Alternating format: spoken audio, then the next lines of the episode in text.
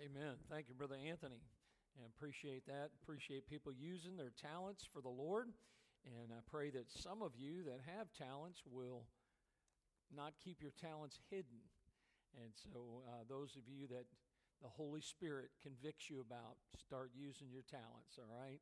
But sure appreciate it. Take your Bible tonight and go to Matthew chapter 7. Matthew chapter 7. This morning, um, I shared with you uh, that, as the Bible says in 2 Timothy, all scripture is given by inspiration of God. And here's the key it is profitable. So we're going to take a look because part of that is for doctrine. And of course, talks about reproof, correction, and here it is instruction. Instruction in righteousness. So tonight's probably going to be a little bit more on the teaching aspect more than probably on the preaching side of it. And of course, God has given the responsibility to a pastor to not only preach the word, but to teach the word. It is my responsibility to do that. So tonight will be a little bit more on the teaching side. So if you have your place there in Matthew 7, let's stand out of respect for the word of God. And uh, we'll read these verses, have a word of prayer, and we'll let you be seated and we'll dive into it tonight. Uh, tonight's message, like many of these on Sunday night, is uh, pretty meaty. And so if you're visiting with us tonight, uh, this series is called Stand for Truth. And uh, the truth is what we need. As Jesus said, You shall know the truth, and the truth is what will make you free. And I'm afraid, and I know this is true, that so many today uh, have not been instructed, have not been informed, have not been taught the truth, and maybe some have gotten away from the truth. And so it's my heart, hopefully it'll come, come across with the right spirit tonight, but it's my heart to try to help all of us. Uh, I don't know where you're at. And uh, if there's something that I say tonight, my intention is not to offend, but I know that many times you, with a message like this, it may, it may, God's word may offend someone. Here's what I'll ask you to do is have a good spirit, have a good attitude, come see me. Uh, text me, call me, whatever, and I'd love to talk with you about it. And if it's something that I need to correct, I will. But I just I want to be right in the sight of the Lord. I want to do justice to the Word of God. I want to rightly divide it. And so let's look at what is what I consider one of the greatest sermons that was ever preached is Matthew 5, 6, and 7. If you ever have looked at it like that in your Bible, it's called the Sermon on the Mount. We look at it as three chapters in our Bible. Jesus delivered all of this in one message. You think my messages are long. All right? And so we're just going to look at the tail end of it. A lot of the principles were laid early on, but we're coming to the end of his Sermon on the Mount. And let's, let's look here in chapter 7, beginning in verse 15. And uh, hopefully you, you have your Bible because I'm going to read beyond the text that is on your outline. All right? So just let you know that. Beginning in verse number 15. What's the first word? Okay, that's that's an interesting way to start, all right? I think most of us know what the word beware means, right? There's a warning that is uh, God is giving here. He says, "Beware of false prophets, which come to you, notice come to you, and they come to you in sheep's clothing. But inwardly, here's the problem. Inside they are ravening wolves. You shall know them by their fruits. Do men gather grapes of thorns or figs of thistles? Even so, every good tree bringeth forth good fruit. But every corrupt tree, a corrupt tree bringeth forth evil fruit. The Bible says in the next verse, a good tree cannot bring forth evil fruit, neither can a corrupt tree bring forth good fruit. Every tree that bringeth not forth good fruit is hewn down and cast into the fire. Wherefore, by their fruits ye shall know them. Twice he says it. Look at verse 21. Not everyone that saith unto me, Lord, Lord, shall enter into the kingdom of heaven, but he that doeth the will of my Father which is in heaven. Many will say to me in that day, Lord, Lord, have we not prophesied in thy name, and in thy name have cast out devils, and in thy name done many wonderful works? And then I will profess unto them, I never knew you. Depart from me, ye that work, what's the word? Iniquity. Let's pray. Lord, thank you for this evening. Pray that you'd bless this message, bless our time with you in the Word of God. Lord, may we learn. May your Holy Spirit give us understanding, discernment. And God, may we leave here with a greater understanding of who we are according to you, according to your Word, that we may be able to go out of here with the truth to help others. And we pray this in Jesus' name. Amen. You may be seated tonight. Thank you for standing. Well, in 19, uh, excuse me, 1847, the month of May, uh, there have over the years been many archaeological digs. Uh, people looking for artifacts, things to verify not only the Bible but other things in the world. But in 1847, archaeologists uncovered a horizontal slab of stone that on that was inscribed in Greek and in Hebrew, and it read Limit of Gezer. I think we have a picture of, of that, that stone there. Uh, no, did you skip one? There you go. These are actually the, the, the limits, that's what called, talks about, the limit of Gezer.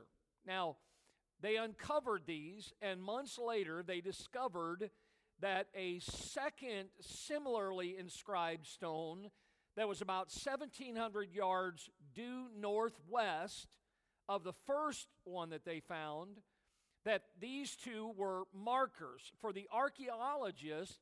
And I think go to that other slide, you could see the inscription there in the Greek and the Hebrew that this was wording. Now, what is this all about?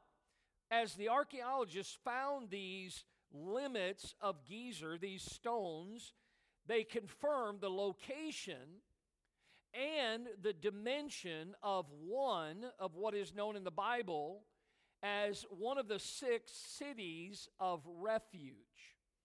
When you find in the Word of God described in Joshua 21, verse 21, it talks about these cities that they could flee to, that if people sought their life, and so these stones, these limits of Gezer were set up, and they are proof that they were boundary markers that, that described or by dimension showed how big these city limits were in Gezer, one of the, one of the six cities. Now, that was what they meant for the archaeologists. But listen to this for us that study the Word of God, these limits of Gezer, these stone monuments, for the Bible student, they are a silent testimony to what is known as the ancient landmarks that are described in the Scriptures.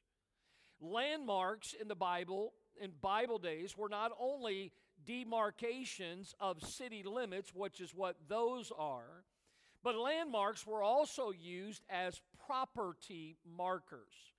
They would set up, establish these with property markers, with landmarks. Now, the Mosaic Law, when you study it, here's what it says it expressly prohibited that anyone would move or overstep the boundaries that were marked by such a stone. Nowadays, we have what we call property lines. we bought our house and we were living in it for maybe a year or two right here in South Florida. And um, we have a fence in the back that's kind of on an angle, and, and where we live, it kind of goes, the house next to us, the road curves around, and so their backyard is kind of a pie shaped. And I never gave it much thought that the angle or why that fence looked that way. But one day my wife said, and I don't know why she got it out, she said, I was looking at our at our, our layout of our property, and she said, You know, that fence is actually the property line. And uh, then I realized that the previous owner, the original owner of the house that we have, you see some of these houses that have these poured curbings around maybe your, your vegetation, around your plants in the front, maybe some in the back. And, and they had that in the front, and they had some of it around the back. And, and the person that lived there before us, he had it done in the front and in the back. The only problem is, is he had it done on the back outside that fence. It's in the neighbor's yard. Now, I'm glad we have nice neighbors that haven't said, hey, that, that stuff's in my yard. Now, I've been trimming all the bushes on the other side of that fence because I thought they were mine. And so uh, when she told me that, we had two huge grand palm trees on the other side of that fence. And those grand palms, as majestic and nice as they are, they constantly were dropping all kinds of things on my back patio, and it ended up in our pool. It was aggravating.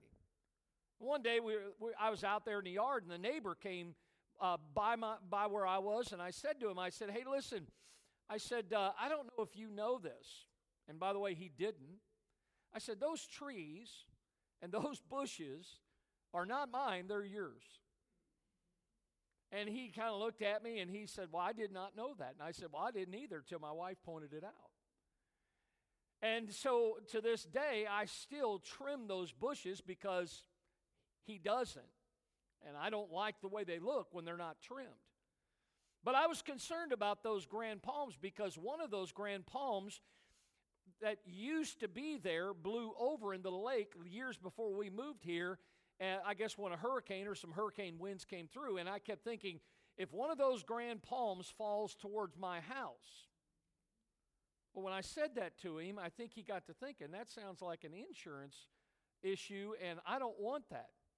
And so I was at work one day here at the church, my wife called and she said, Hey, the neighbor just had those two grand palms removed. Totally moved them.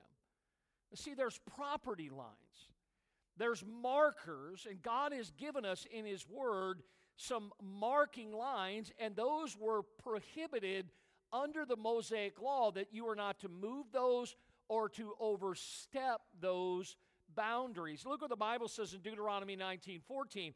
Thou shalt not remove thy neighbor's landmark, which they of old time have set in thine inheritance, which thou shalt inherit in the land that the Lord thy God giveth thee to possess it. In other words, the Bible says that God had allowed some landmarks to be established, to be set up, and he says that you shall not remove them. Deuteronomy 27 17. Cursed, what a word, cursed be he that removeth his neighbor's landmark. And all the people said, What? Amen. We agree. The people said, That's right. We should not move the landmarks that have been set up. Now, moving landmarks in the Hebrew culture, in society for the Jews, it was flagrant in Hebrew society for the landmarks to be moved because these landmarks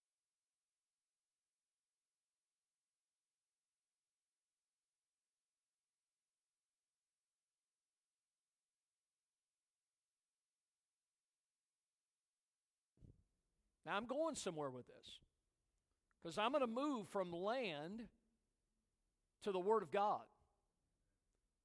You see, there are some things that God has established a long time ago when He gave us His Word. And what has happened and is happening is people are moving the landmarks that God has set up.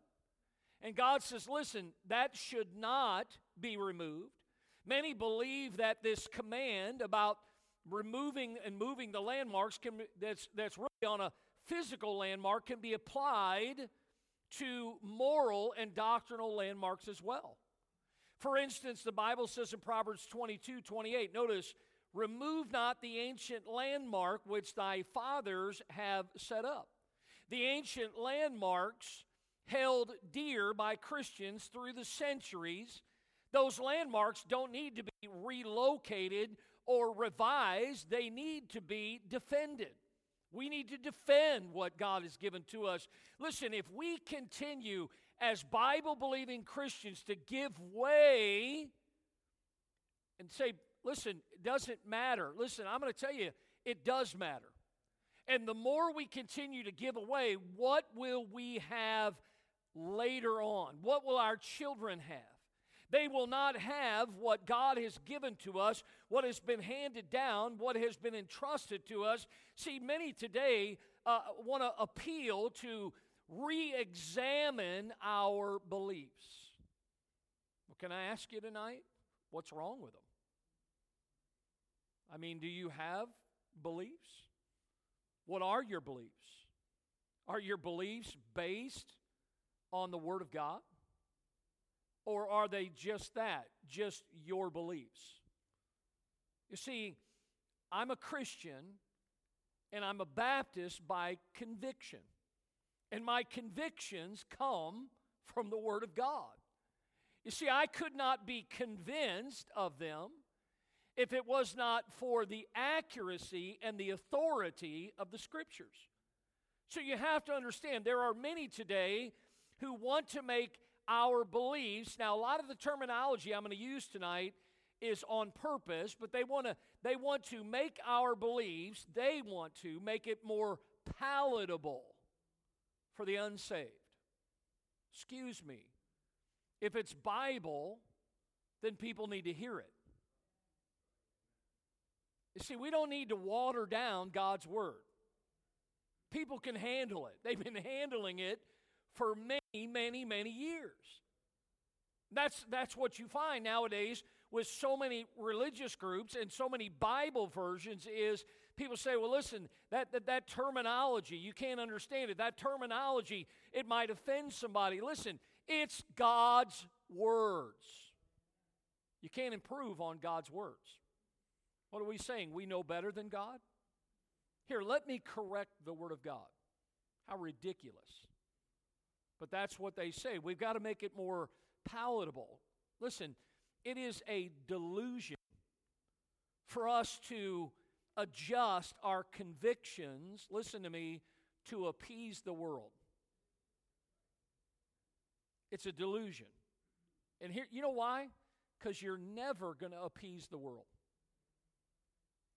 You see, you give this much, and they're going to say, well, listen, we don't like that either. Okay, well, we'll give this much more. Well, that's still not enough. So, who determines where it ends? See, God has given His word, He has preserved it. His word is forever settled in heaven. But yet, so many want to move it. I told you this is this is not this morning I talked about as Peter described newborn babes in Christ. This is not sucking on the bottle milk message tonight. This is something we all need to hear. This is something that every Christian, every Bible believing church needs to have preached. Not because I'm preaching it, but it is because the, what the Word of God tells us. We need to know the truth because the truth is that they are trying to move what God has given to us, what God has established. And the outcome of that is not good. We're already starting to see the indicators of people trying to move that. See, the landmarks of our faith are founded in the scriptures. The landmarks. And it's our task, not just mine. Listen to me. If you're saved tonight, it is our task to defend those truths, not to change them, and not to strip them down. And so I want to kind of come at this a little bit different tonight. And everything I'm going to share with you, you can look it up yourself. It is absolutely the truth when it comes to uh, describing who we are and where we are today. So I'm going to begin with what most people probably have heard of, but maybe you don't understand the historical context, and that is let's look at what is called or what was called the evangelical movement. Now that word evangelical it is a very broad word. It's used by many many Christians of many different religions and denominations. And so I want you to understand as we see the beginning of what was known as the evangelical movement. Now, a couple Sunday nights ago, I covered what is known as the fundamentals of the faith. Remember that? We gave the five fundamental beliefs of Bible Christianity, and we talked about those. Bible believing Christians, the, the truth is listen, Bible believing Christians have always been known as evangelicals. We are evangelicals. Now let's talk about that. What is an evangelical? And why does it even matter? Pastor, why are you talking about this tonight? Well, the answer about being an evangelical, or what one is, is that answer requires that you and I understand both, listen, the history of and the theology of the evangelical movement. We have to understand the backstory. Because if you look at what evangelicalism uh, was when it began and what it is today, they're vastly different. I hope you understand what I just said. You know, this is probably a poor example, but of how things change, and I hope it doesn't offend anybody. But if you looked up years ago the word in the, in the dictionary, the word gay, it meant happy. Doesn't quite mean that today, does it? So look, things change, terminologies change.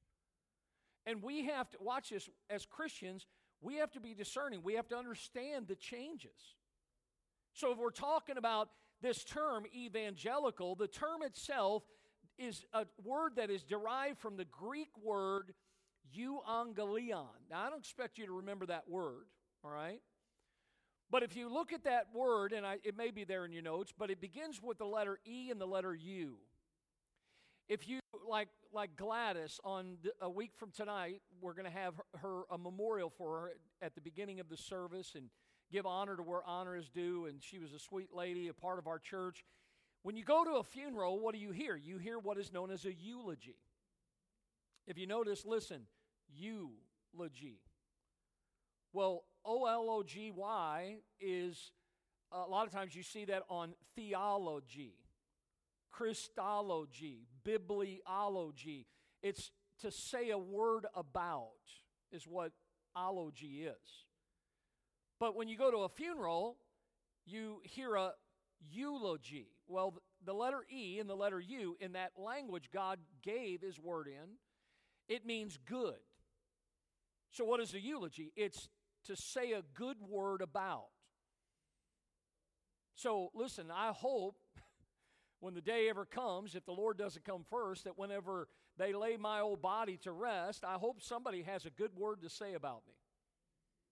You know, as a pastor, it's easy to do some funerals. And it's a little bit more of a challenge to do others. But here's the thing is, so if you have the you euangelion, what are we talking about? You ever heard this? That it's the good news? Okay? So what is an evangelical? It comes from the word euangelion, which means gospel. It means good news. A lot of times I'll, I'll hand a gospel tract to somebody and I'll say to them, Can I give you some good news? Do you know that's not a Baptist term that we just came up with so that we can trick people into taking what we have in our hand? No, that's the absolute truth. What we're giving them is the gospel. Well, what is the gospel? It's the good news that Jesus, that he was crucified, that he died, that he was buried, and that he rose again, and that if they believe on him, they can have eternal life. That's pretty good news, isn't it? How many of you know heaven is your home someday? Yeah, that's pretty good news, isn't it? So, so watch. I told you this is going to be a little bit more teaching tonight. Just bear with me, but we're talking about the evangelical movement. So the word evangelical is derived from that word euangelion, meaning the gospel, good news. Now, notice, technically speaking, an evangelical, okay, refers, or maybe should I say referred, to a person, maybe a church or an organization that is committed to the gospel message that Jesus is the Savior of humanity. Now, do you think that's the way our church should be? Absolutely. Our church should be committed to the gospel message. Folks, that's why we're here.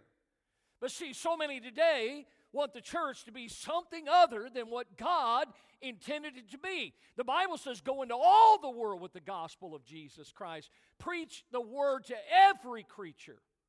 And that's our responsibility. But see, everybody wants the church to be something else today. And what is the church? It's not a building, it's the people of God, it's the believers. You guys with me tonight? Some of you look confused already. Listen, I hope you're not because you will be, all right? Now, in the first century, okay, I'm going to go back, time of Christ, and he ascended back to be with the Father. In the first century, we're talking about evangelicalism, okay? In the first century, it distinguished, being an evangelical was distinguished that if you called yourself an evangelical, it was the love centered movement of those that followed Jesus. And that was different from the violent Roman Empire of the world of that day. So people who loved Jesus and followed Jesus, they were called evangelicals. That's what they were. They, they were spreaders of the good news. Right?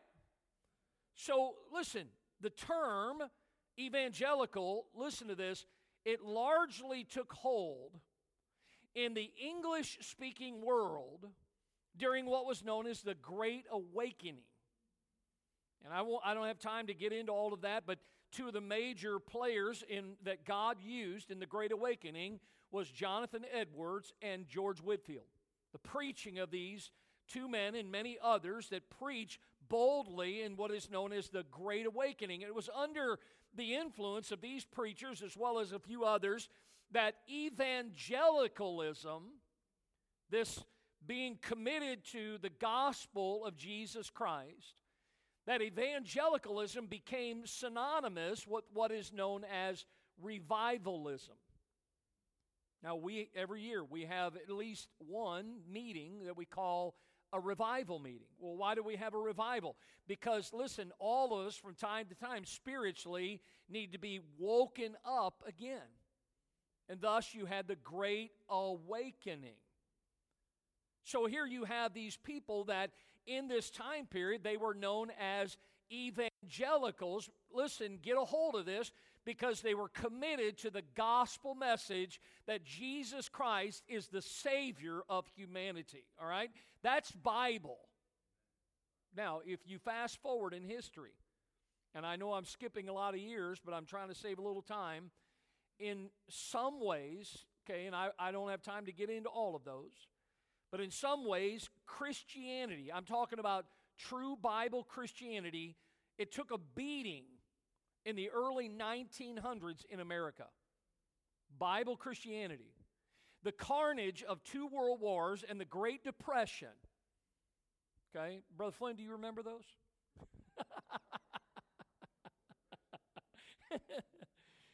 so here's the thing is listen i think most of us if you've studied any history you know what happened during those world wars, the carnage that came out of that, and the Great Depression, and the way that it left our country. Now, a lot of times we always think of the physical side of it. We think of uh, the way it left our country as far as the stability, the economics. But listen, a country is only as strong as it is spiritual. The reason America is America is because of God. It's not because of our military might. So the carnage that came about, listen to this, it raised questions about whether God existed. It raised questions about Is God good? We've all, you know, talked to people, maybe even had those thoughts. You know, something's happening, like right now, what's going on in Ukraine. How can a good God let this happen? You know what I'm talking about? People have these thoughts. Uh, they, they, there was questioning coming out of this is God powerful? Why can't God do something? Is God asleep? Does God not care? Now, listen, these aren't my thoughts. This is some of the thinking, and that's why Bible Christianity took a beating in the early 1900s. And on top of that, here you go modern science also raised doubts about Christianity's explanation of the origin of life. All of this started to shake the foundation of evangelicals. So, where did we go from there? Well, notice, secondly, tonight, what is known, and watch this, not the evangelical movement, but the new evangelical movement. Now, I will tell you, listen, some of these terms that I'm using are real terms. But as I was telling somebody before the service tonight, if you talk to somebody, they don't always use these terms. But many times, if you get to know them and you get to know what they believe, many of them are steeped in what I'm sharing with you tonight. See, when I talk to people, I don't always walk up to somebody and go, Yeah, I'm a Baptist. I remember years ago, I, I was 28 years old. I was went to bed and I was in my bed and, and I was sound asleep. And all of a sudden, I got awoken. I had the I had this awful pain in my chest. And and I, I any of you guys remember Fred Sanford? I was having a Fred Sanford moment. Elizabeth, I'm coming to see you, honey. I, I mean, I thought it was over. And, and so I got out of bed. I didn't even I didn't even wake my wife. I got out of bed and I was I was on the floor at the foot of my bed. I was duffled over, 28 years old. And I guess my wife heard my moaning and groaning and she got out of bed and she's like, What's the matter? I said, I don't know. I said, I think I'm having a heart attack. And so she put me in the car and we started to drive to the hospital. And the hospital that we always went to was way, way in town. And there was another hospital between where we lived and the other one. I said, I don't think I'm going to make it to that other one. You better, we got in there and, and, and we get in there and, you know, here's the hospital. Excuse me, close your ears, Greg and Jim. Uh, here's the hospital. I get in, they're firing off all these questions. And I'm like, I'm dying. Forget the questions. Just help me out. And, and so the lady says, Stick your hand out. And I stuck my hand out and, and she put something in my hand. She says, Here, take these. And I popped them in my mouth. And I heard my wife say, What did you just give him? And she said, Nitroglycerin pills. And I swallowed them. I wasn't even having a heart attack. They hadn't even checked me out yet. They just gave me nitroglycerin pills, you know? But I remember while I was waiting to get in there, they're asking me all these questions. And one of the questions is, What religion are you? What's that got to do with my heart? And sometimes when we have these discussions, I don't look, I don't try to mask it, hide it. You know, a lot of times it doesn't come into play yet. We don't always tell people we're Baptist, but that's what we are. There's a reason behind that. I might cover that one of these Sunday nights because uh, I think a lot of times people don't understand what a Baptist is. You know, the history, you know, behind who we are. You know, people th- look, people think being a Baptist is a bad thing. You know, I, have heard people say, I don't know if I'd go this far, but I've heard people say, yeah, Jesus was a Baptist. Really? Where does it say that? You know, Jesus was the Word. And if we are God's children, we are men and women of the Word, then I think that's good enough for me. So, look, you hear this term, new, new evangelical. Now, that always begs, watch this, that always kind of begs, okay, what was wrong with the old? Right? Why do we have to improve it? You know? And, and, sometimes I look at things like this. Now, let's go back to the beginning of, and, and I wish I could get into all of it, but after World War II, there were Christians that were weary. They were tired of both the global conflict that was going on in the world from the wars, And you have what had been raging, known as the fundamentalist, modernist battles that were going on. Remember, I told about not moving those landmarks. So you have those that were fundamental in their beliefs, they, they were adhering to the Word of God, the principles of the Word of God. But then you had these modernists that had science and other things, and they were there were doubts about does God exist and is God you with me tonight? And so this battle was going on, and there were these Christians that were kind of tired about this. And here's what happened: is these weary Christians. Remember, the Bible says, "Let us not be weary in well doing, for in due season you shall reap if you what faint not."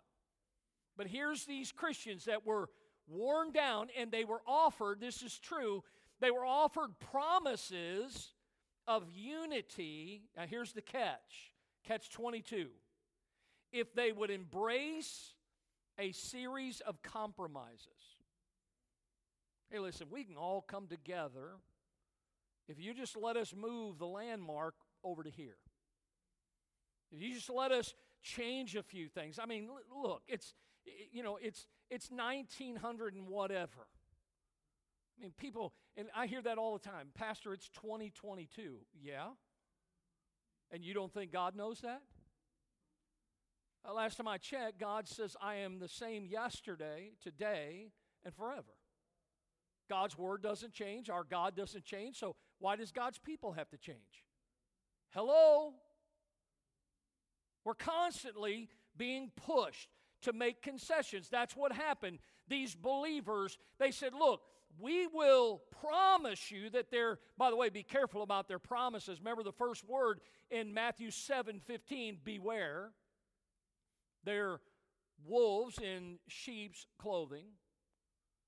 And so here they are. They make this promise, but you have to embrace a series of compromises. Now, when I use the word there, new evangelical, Okay, don't get offended by that because I was telling Brother Flynn, the reason we're called Baptists, I don't know if you know this, we didn't name ourselves. The enemies of God's people are the ones that named us. They actually started calling us Anabaptist, which is basically a rebaptizer because God's people that got saved by the grace of God, salvation always comes before baptism and so when these people who were a part of a false religious system, when they, they were baptized as babies, they were sprinkled. Well, excuse me, sprinkling is not in the Bible and it's not salvation. Baptism is never meant to be salvation, and so they believe that if you are baptized, you're going to heaven. But there were people that got saved by the grace of God. They put their faith in Christ. When they got saved, they said, Hey, look, the Bible says now that we are saved, we're supposed to follow the Lord in believers' baptism. Then they that gladly received his word were baptized. And the same day there were added unto them about 3,000 souls. So what happened? These now new believers that had been sprinkled as babies, they said, hey, look, we need to follow the Lord in believers' baptism. Then their children trusted Christ. Like my granddaughter I mentioned this morning, their children got saved. Their children that had been sprinkled by a church. And they said, Listen, our children want to get baptized. Well, when they started baptizing their children biblically by immersion, which is what the word baptizo means, it means to plunge under, to put under. You don't baptize above, you go under. Well, when they started doing that, they were labeled rebaptizers, Anabaptists. And eventually, the Anna was dropped, and they, the name Baptist stayed with us. See, a lot of times people say, well, I just don't really like what a. Listen, you know what a Baptist is? It's somebody that believes the Word of God, somebody that's been persecuted for the Word of God. Nowadays, we, we think, well, that's a bad word. People are taking the name Baptist off their church. Hey, listen, I, I'm not ashamed to be a Baptist. It's a Bible believing Christian. But here, here you have these people that, that, that are new evangelicals. Now, watch this. You may not like that term, but guess what? We, Bible believing Christians, didn't name them, they named themselves. They started calling themselves, we're new evangelicals. Now, can I, I can tell you this that new evangelicalism is not the opposite of uh, fundamentalism in doctrine. It's not the opposite of fundamentalism in doctrine. Here's the key New evangelicalism primarily differs from fundamentalism in practice. Do you get that? The practice, how they carry out the teachings of the Word of God. It was a call. New evangelicalism was a call to peace with the liberals. Now, I'm going to, I'll, I'll, I'll talk about that in just a minute. Hopefully, you understand the term, but I'll define that in just a minute. But it was a call to peace with the liberals. It was a suggestion, and that's a loose word there, suggestion, that fundamentalists could believe what they did without separating from those who denied the Word of God, so long as those that did deny the Word of God called themselves Christians. Wow. So listen, here it is. It was their call to lay down arms. These are not my words, these are theirs. To lay down arms. Listen, Jesus said, I will build my church, and the gates of hell will not prevail against it. Last time I checked, we are to earnestly contend. Sounds to me like there is a fight going on, and the fight is for the souls of men and women. God says, listen, you need to understand. That's why Paul said, I fought a good fight. I kept the faith. I finished my course. That's what he said. Why would Paul, under inspiration, write that if he wasn't fighting a good fight? The Christian life is a battle, it's a spiritual battle. Amen? Every day it's a battle. And so here it is. You have these people that are trying to make peace with liberals, and they're asking us to lay down our arms of contending for the faith. And all of this was implied in terms that related to our, this is their word, our attitude. You have the wrong attitude. It, it was a call to leaders, fundamental leaders, to take a softer, more reasonable attitude towards Bible deniers. Folks, do you understand the slippery slope that I'm describing to you? To take a softer stand. Truth is truth. God established the principles of His Word, and He doesn't want those landmarks to be moved. But yet, hey, listen, it's 2020. Why can't we all just get together and hold hands and sing kumbaya? Now, I know this is, this is probably foreign to some of you. But you have to understand what I'm, what I'm sharing to you is historical, it's biblical, and it is something that is so important in this day and hour that we live in. That's why our theme this year is stand.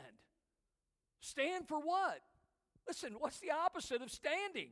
Falling. The other day I said that, somebody said sitting. I said, no, that's only halfway. Now, the hope was that if they could get fundamental leaders to take a softer, more reasonable attitude towards Bible deniers, the hope was that if fundamentalists would become more, here it is, these are their words, buzzwords. If fundamentalists would become more intellectual and less dogmatic. That they could draw the liberals back to the truth. That's not God's way. God's never told us to become, you know, more intellectual. You, you, watch this. You know what intellectualism does? It leaves God out. It deals with man's intellect. And, and to be less, uh, some of you might not like the word dogmatic. Use the word strict. the Bible talks about line upon line, precept upon precept. We need to look, we cannot skip certain por- portions of the Word of God. All Scripture is profitable, every last bit of it. And we need to understand the importance of it from its conception. New evangelicalism was a reaction to a strict or a fundamental stand on the Word of God. And here's, here's one of the major areas when it comes to new evangelicalism is the biblical doctrine of separation. Wow, this is, this is a biggie. Separation, biblical separation. Most Christians today do not understand the biblical uh, doctrine of separation. There is personal separation, there is ecclesiastical separation. That's talking about the church. And the Bible teaches much about this. Now, new evangelicalism, and I keep using this term as they use it, it is now, because it's been out for many, many years now, it's now maybe an old label. Okay? Like I said, you're not going to get somebody that will say to you probably nowadays, I'm a new evangelical. It's an old label, but here it is. The philosophy behind it still exists today.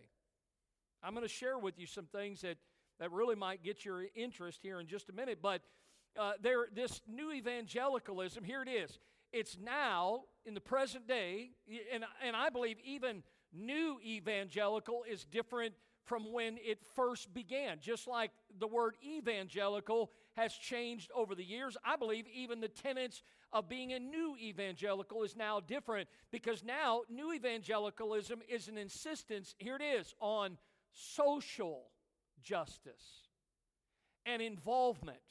It's a push to reject biblical separation in order to have a greater dialogue with the broader religious world.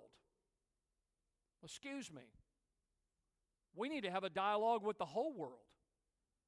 We need to tell them that God loves them, that Jesus died for them. I love Nehemiah. I cannot come down from this wall and have some meeting with you religious people. You're just a bunch of pious gas bags. God gave me a work to do, and I'm not coming down off this wall. Some of you just need to realize we need to stay focused on the mission that God gave us to go into all the world with the gospel. He says that you and I should be witnesses unto him both in Jerusalem and in Judea and in Samaria and unto the uttermost part of the earth.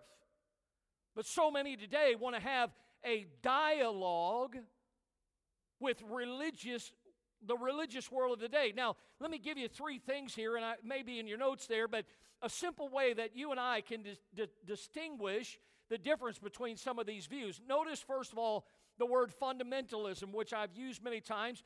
This is somebody that declares the truth. Somebody that is a liberal, and I told you I defined this earlier. Here it is. It, a liberal denies the truth. That's what a liberal is. But look at this a new evangelical, watch this, dangerous. Because they don't deny the truth, they compromise on the truth. See, they just want to move it a little bit this way.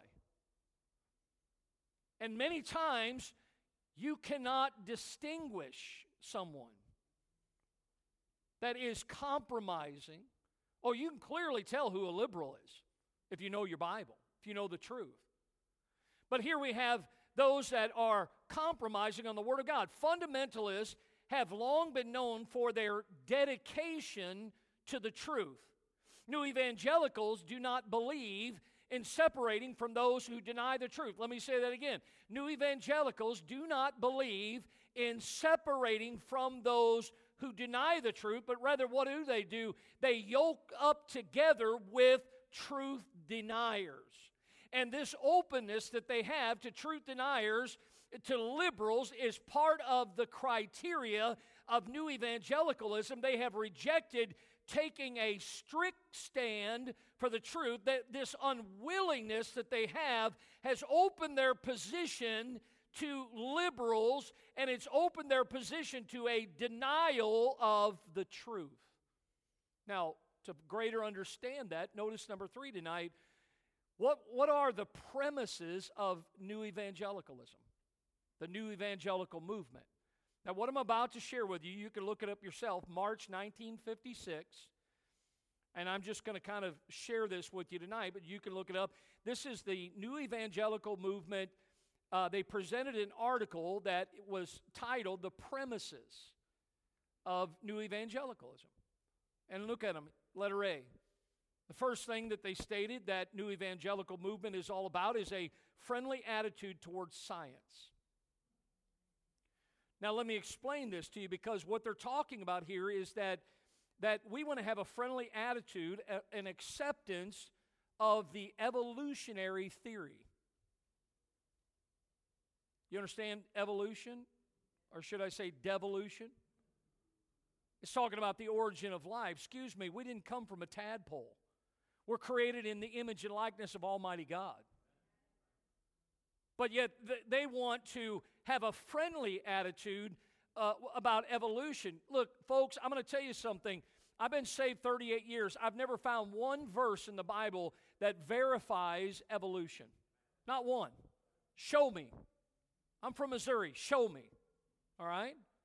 So their first premise was a friendly attitude towards science. Look at letter B. And this is just going to build.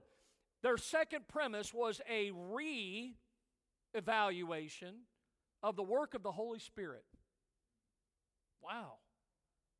So we have to reevaluate the work of the Holy Spirit. Now, why is this dangerous? Because it opens the door to accept, and don't get offended here, but this deals with what they are, it opens the door to the charismatic doctrines.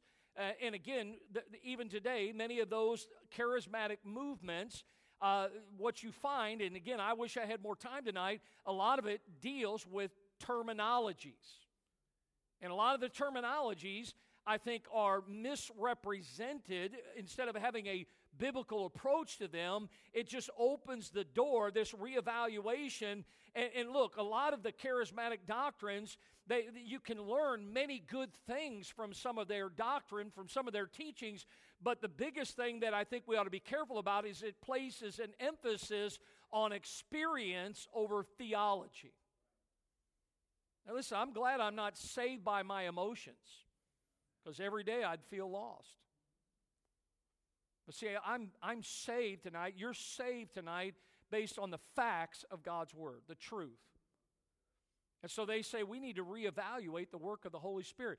Can I ask you this question tonight? Who is the Holy Spirit? He's God.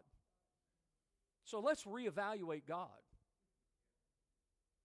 Dangerous, dangerous ground. Letter C. The third premise is a move away. Watch this. Anytime they say they want to move away from something, what are they moving away from? Look at this word dispensationalism. Now, this may be a newer word to some of you, but it, what this would do is it opens the door of biblical interpretation of Scripture. Watch this. Do, do you hear this now with some people? Well, that's what you think. You ever had that conversation with somebody? You're sharing Bible with them? Well, that's what you think. Well, that's man's book. Where'd all this come from? From New Evangelicalism.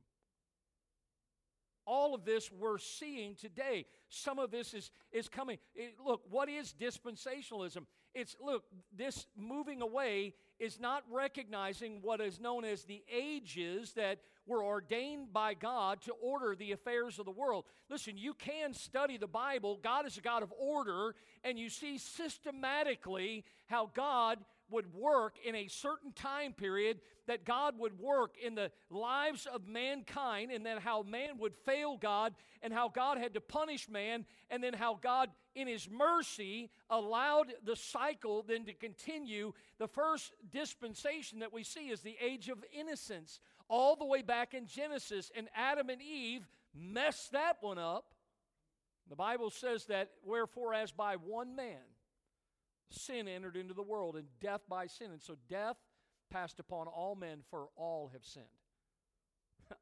I was talking to Brother Joel today at lunch, Brother Desir, and he was telling me how this pastor that he was with a while back when he's getting ready to go over to Haiti, that he, you remember some of you were here, Brother Joel wasn't married when he came through.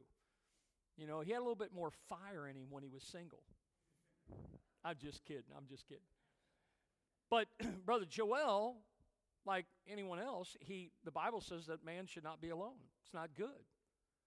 And so Joel talked to the pastor that he was under, and he said, "Look, I'd like to find a wife." And and the pastor said, "Look, why don't you wait till you get to 80% support?" And brother Joel said, "Okay." And so he said, "I kept raising support to go to Haiti," and he said, "I got to 80%." And he said, uh, "I went to the pastor, and the pastor said, well." You know, uh, I know what I said. And he says, well, I, there's a young lady that I've kind of taken a liking to, and I'm at 80%, and I'd, I'd like to, you know, I'd like to pursue that. And, and, uh, and so this pastor said to him, he says, well, who is she? And he, he told her, you, you saw, if you were here this morning, his wife was right here, sweet lady, you know, and loves the Lord. And, you know, she's on the mission field. She's got two children, raising them for the Lord and, and supporting her husband. And this pastor said, here it is, 2020 or 2021 says, Well, who is she? And he told her, told the guy who she was. And he says, uh, No. He says, If you marry her, we will drop you. I said to Brother Joel, Why? Because she was white. You know, last time I checked, we're all descendants from Adam. We might have dif- different pigmentation, when, when Noah's, Noah and his family got off the boat, they went in different directions. You know, the climate. Listen, when God looks at us, God doesn't see skin color. That's man. And so here's what you find is this move away from or not recognizing God's order of things as you study the Word of God. That's dangerous. Letter D, the fourth premise of new evangelicalism. Eh, look at the wording a more tolerant these are not my words, attitude towards varying views of eschatology. Now, what is eschatology? It's a study of escha, last things. It's a study of end times. A lot of people are enamored, enamored with what's going to happen in the future. Listen, you know what the most important question you can ever answer is? What are you going to do with Jesus? Because, look, if you tr- put your faith in Christ, you don't have to worry about what's going to happen. But if you are saved, you should be concerned about those that are not saved. But see, here they, they, they want to open the door here, want to be more tolerant towards having different views. Now, this relates to a difference, here's the key, to a between a literal or an allegorical reading of passages in the Bible that deal with prophecy. Now, literal. What's the literal approach to Scripture? That God's Word says what it says and it means what it means. Now, that's, I believe that's the correct interpretation of Scripture. It's not up for us to debate. Now, you can make application from the Word of God to your life, but the truth is the truth. It doesn't change. Amen? Now, what is an allegorical? Watch this. And in this law, so many people today, an allegorical interpretation of the scripture, here's what it is it's taking the scriptures and spiritualizing the scriptures, trying to add some value on the man side of things. Listen, all that might sound good, but you know, you'd be you'd be better off instead of believing that, just do like many people have done, start writing books. People will buy them. They love reading stuff about that. Why? Because it all centers on man you know, making yourself feel good, uh, being a spiritual person. What is this tolerant view or a more tolerant view betw- b- b- about various views of eschatology? It's a move away, here it is, from a historical, a contextual, and a literal approach to the Bible. But yet they say we got to be more tolerant to various views. You know what various views do? They create confusion. And confusion is not our God, that's the devil. All right? Look at, look at letter E. The fifth premise is a key word here renewed emphasis on scholarship. Now, what is scholarship? It all deals with man's knowledge. Let me ask you this question Did you understand? None of us understand all the Bible, okay? But do you understand more Bible now than you did when you got saved? How's that possible? The Holy Spirit. See, man, again, thinks in his knowledge that he has a greater understanding of the Word of God. So we need to have a renewed emphasis on scholarship. Now, what is this? To the new evangelicals, this was a call. Here's the slant it was a call for fundamentalists to accept the opinions of experts, even when those opinions disagreed with the Scriptures. What does it say in the book of Acts? We ought to obey God rather than man. See, I'm not interested in man's opinion. I don't think we need to have an overemphasis on scholarship. I think we need to rightly divide the Word of God. We need to study it to show ourselves approved unto God. You know, the problem is we have too many pastors, too many preachers, too many evangelists today that have all kinds of diplomas hanging on their office wall. Hey, listen, I'm going to tell you what the Bible says too much, too much learning hath made thee mad, is what the Bible says. But we have, we have to have a renewed emphasis on scholarship. Now, listen, I'm not, I'm not downplaying studying, I'm not downplaying getting an education. But I think we need to keep the emphasis where God has, and that is let the Holy Spirit teach you. Notice the letter F. Their sixth tenet is a renewed emphasis on this one, just smacks just like you see this so much in the world today social responsibility. See, the new evangelicals, when you look at these gr- this group, if this is very common, this social responsibility with groups that are pulling away from what I was talking about earlier, a separatist position. So their argument, here it is, that they say that if we have a separatist uh, view, in other words, if we are biblical, that that really means that we're isolationist. Now, th- what they'll say is they believe Christians are abandoning their community and that, that Christians are abandoning their social responsibilities towards the poor and needy. And yet, every week, we're trying to get out into our community. Every week, we're taking phone calls. We're trying to help people. It, listen, I'm going to tell you, you might think this sounds mean, but if somebody calls our church and they have a need, we look, our heart goes out to them. We want to help them. But more important than us giving them some money, or more important than us giving them some food, is that we would help them to understand and hear the truth that God loves them and Jesus gave his life so that they can have eternal life someday. And so here's what we tell them Listen, we'll gladly talk to you. We want to help you. But what we need you to do is we need you to come Sunday morning. Now, I'm going to tell you something. If they will not come and sit and listen to God's words, then I'm not interested in helping them because they don't want help. They want a handout. We're living in a day where, listen, we just give, give, give. Our government just continues to dish out and say it's our social responsibility. You know what our responsibility as a church is? Is to preach the gospel to all the world.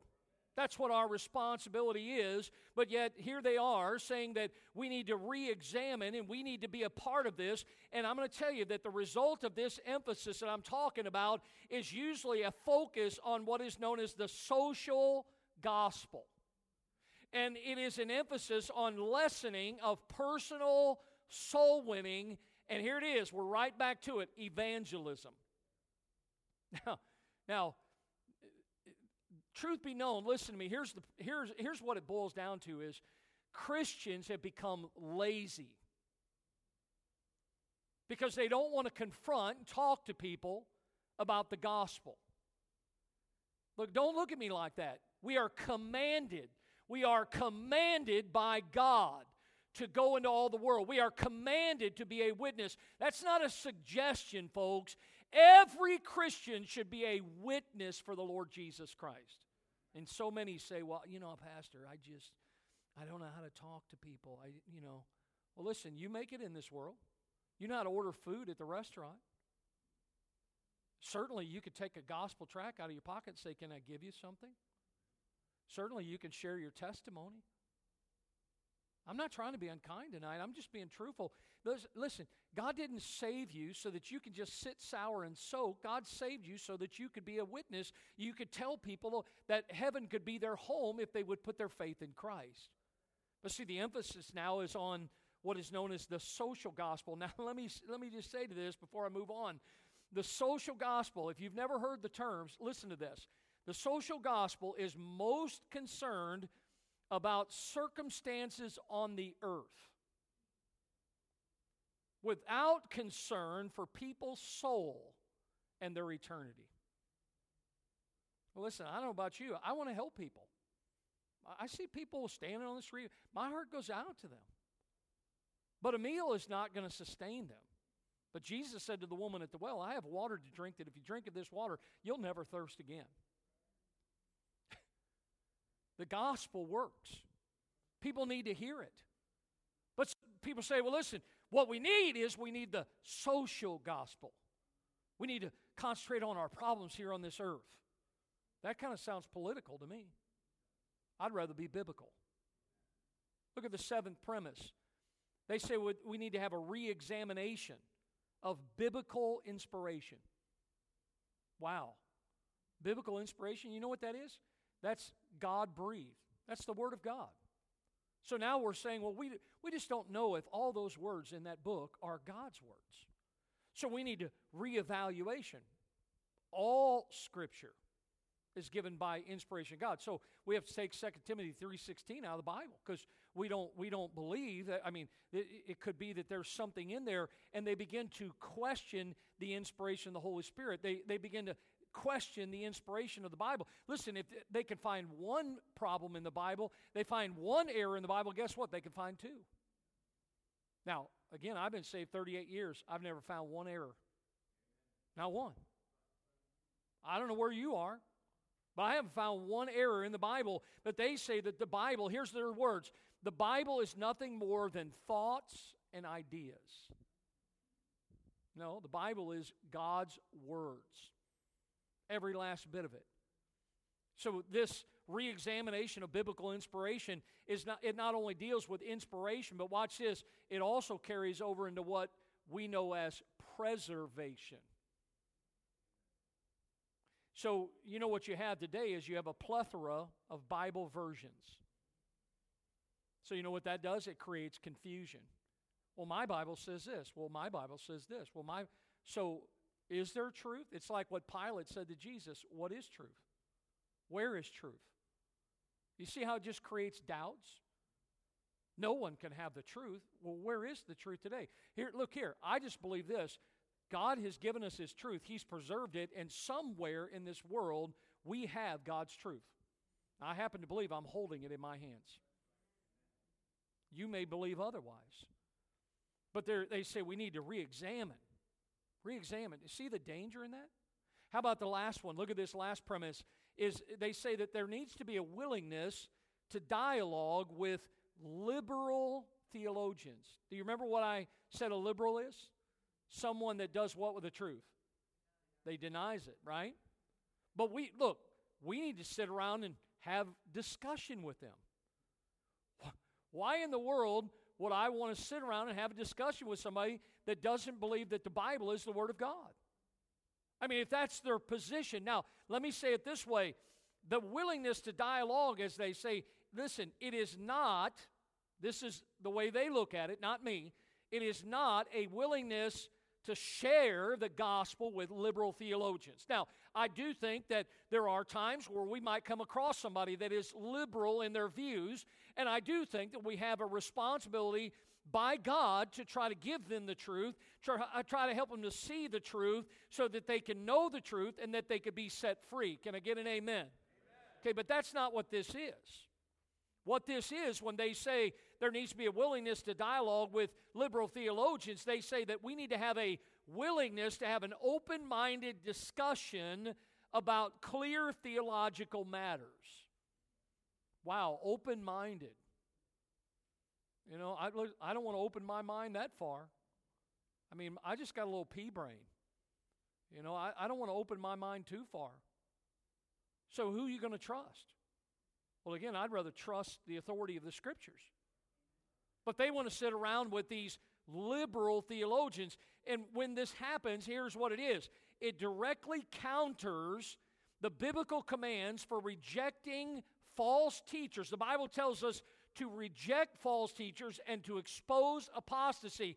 You may not like that. That may not be you. But can I tell you, that is Bible, that we are commanded by God to reject false teachers and to expose apostasy. If you don't believe me, look in your notes. Second John, verse 7. For many deceivers are entered into the world who confess not that Jesus Christ has come in the flesh.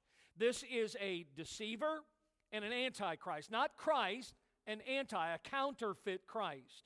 And look what he says look to yourselves that we lose not, don't let go of those things which we have wrought, but that we receive a full reward. Whosoever transgresseth and abideth not in the doctrine of Christ hath not God.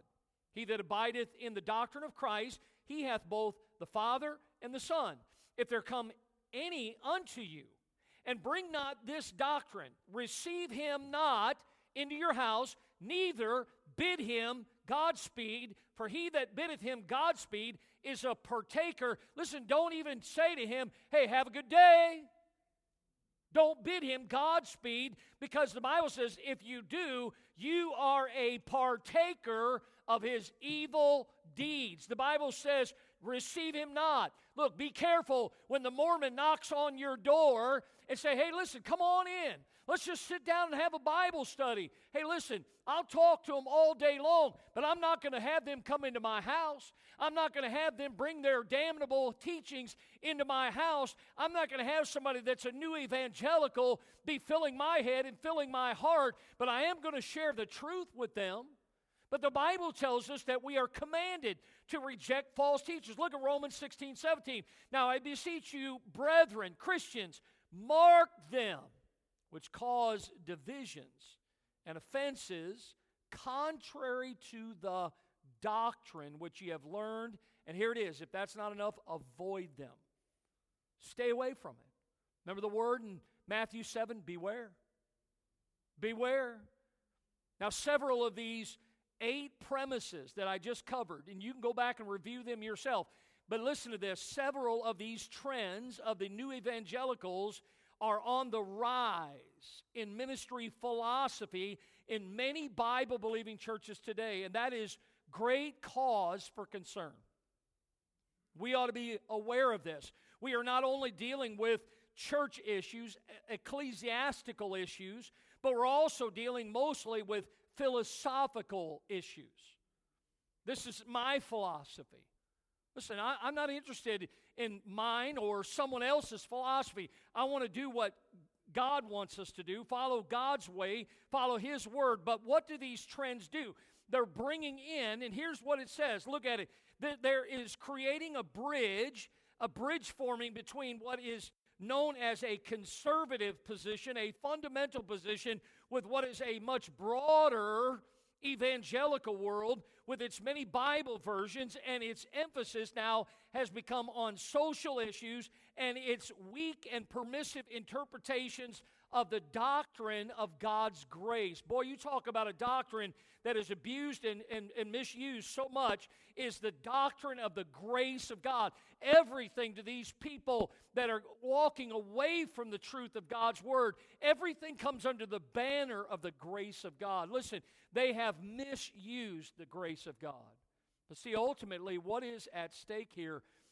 Ultimately, what's at stake is they're trying to reduce the truth to change the truth, to strip the truth. Remember, to move those landmarks, stripping the truth down to such a basic form that it would be hard to take a stand for the truth. It would be hard to separate from anything that is known as truth. In 2022, as Christians, listen to me tonight, if we believe in such doctrines as the inspiration and preservation of the scriptures and the biblical makeup of the church and the Baptist distinctives and eternal security and personal holiness and biblical centered worship and many other doctrines of the Word of God, if we accept them and believe in them as truth that is worth standing for, we will be labeled narrow minded.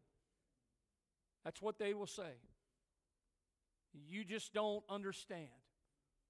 Now, the decision today by many, and this is happening more and more, even among friends that I have, to share a platform with those who deny the doctrines of God's Word, they are violating scriptural principles.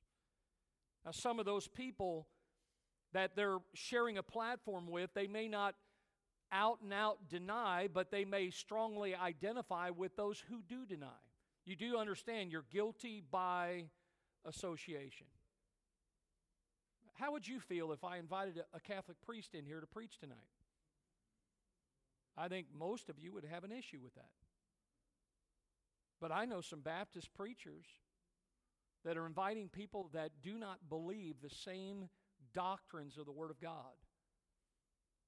And some of them, watch this, they, they may not be as bold. I, I, do believe that day is coming. They may not be as bold as to have them come into their church and be on their platform and preach from their pulpit. But here's what they will do is they'll go to some meeting and they'll share the platform with all different types.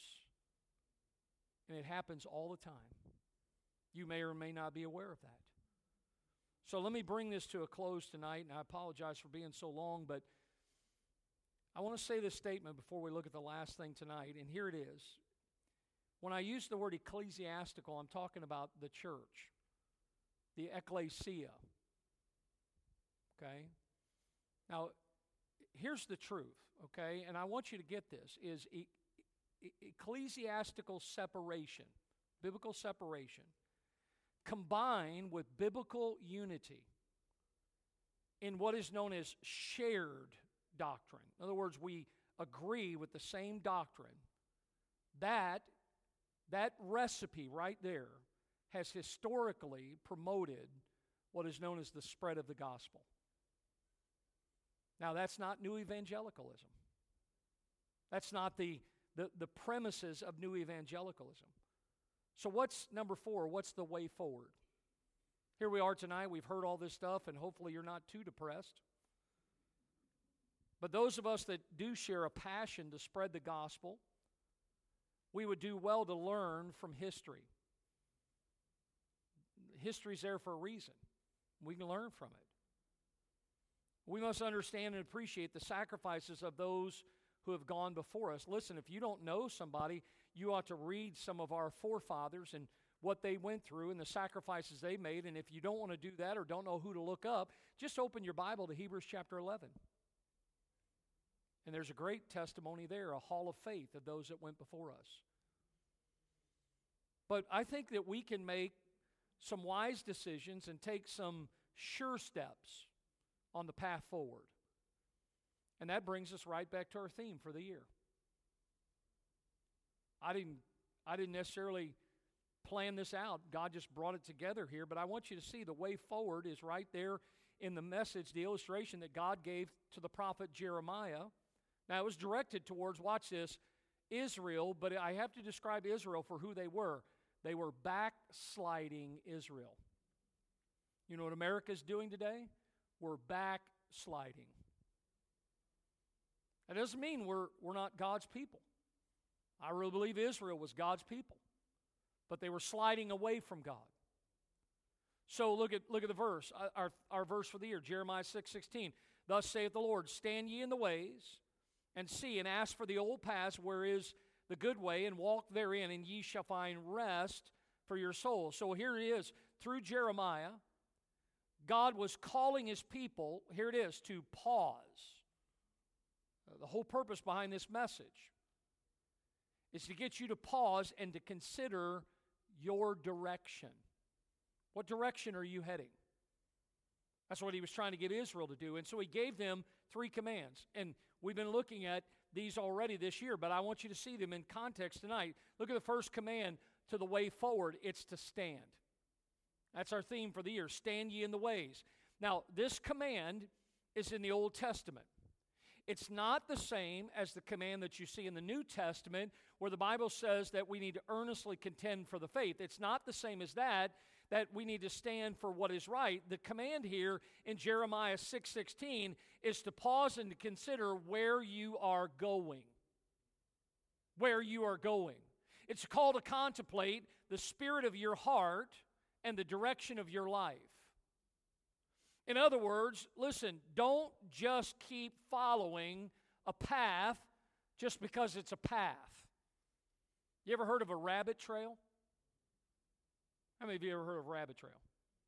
You know, it's easy sometimes. Now, here's what happens you're in church, you're growing, you're standing, and all of a sudden, you read something, you listen to something from someone else, and you're unsuspecting. And before long, you're headed off in a direction that is not God's way. It happens all the time. So he says, I want you, I'm commanding you to stand. I want you to pause and consider your direction. Notice the second command I want you to stand and see. Now, we've been looking at this on Sunday mornings. This is a call to perception. God says, I want you to look out on the horizon. Okay? I want you to look out on the horizon, and I want, to, I want you to see where you're heading. See, the problem is we, we look about this far in front of us spiritually.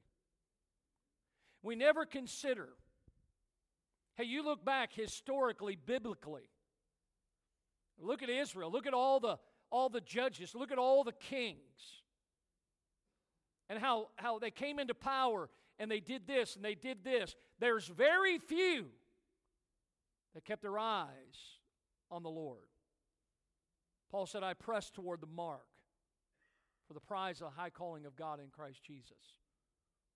We need to look ahead Here's a question tonight Are you on the path that is marked by biblical truth? It's marked by biblical truth. Or are you on a broad path to what many would call ecumenicalism? Where, listen, we can all just get together. No, we can't. Because we don't all believe the same thing.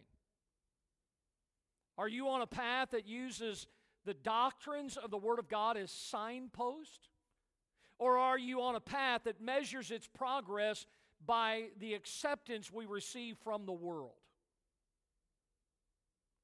And I want you to know that not all paths that look similar lead to the same destination.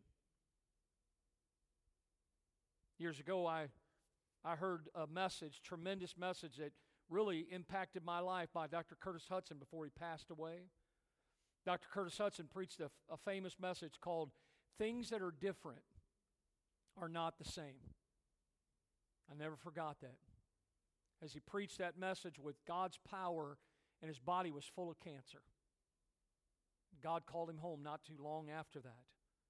See, our destination, our consideration, listen to me tonight, it's not about you it's about future generations. You, you and I aren't going to be here much longer. What are our children and our children's children going to have if we let them continue to move the boundaries, the markers that, that, that God has established and set up? May we consider how the trends and the alliances of today will impact the churches that our children will attend tomorrow. And so God's first command was to stand. His second one was to see. And his third one was to ask.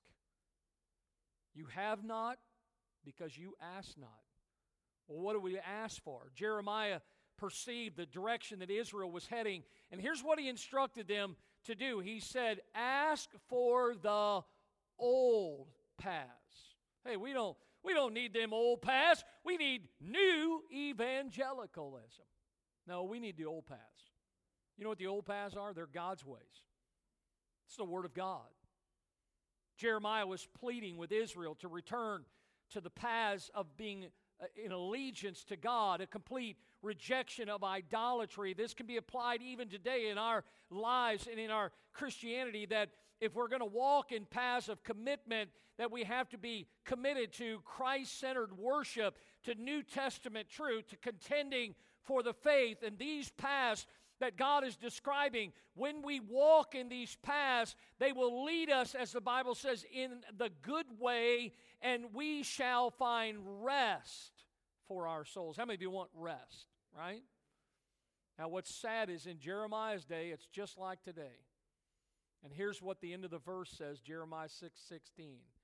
And they said, We will not walk therein. So many today said, you know what? That was for the older generations. I want something new. So here we are tonight. I know this from my heart. My greatest desire in doing God's work is I'm not here to follow men and I'm not here to follow movements. And I know that's not popular because so many people want to do that. But listen, it's, it's, not, it's not about uh, my preferences tonight. My greatest desire is to lift up Christ to a lost world, a dying world. We are to preach the gospel. Paul said in Romans 1 I'm not ashamed of the gospel of Christ. Look at this. For it, the gospel, is the power of God unto salvation to everyone that believeth, to the Jew first, and also to the Greek. And to that end, I don't know about you, but I, I want to keep the faith. I want to stand for the truth. And I, I want to encourage others, you, to do the same. Look, by their fruit, Jesus said, Ye shall know them. In other words, what's he saying? That you and I, by the way that they carry themselves, he says that we ought to be able to distinguish between what is a false and what is a genuine teacher. And he says, here's how you're going to know them by the things, listen to me, the things that they say and the things that they do. Hey, listen, let's make sure that people know us also by our fruits, the right kind of fruits. A good tree has good fruit, but a bad tree has evil fruit. Would you bow your heads with me tonight? Lord, I know we've been long tonight, and I apologize, especially to those that may be visiting tonight.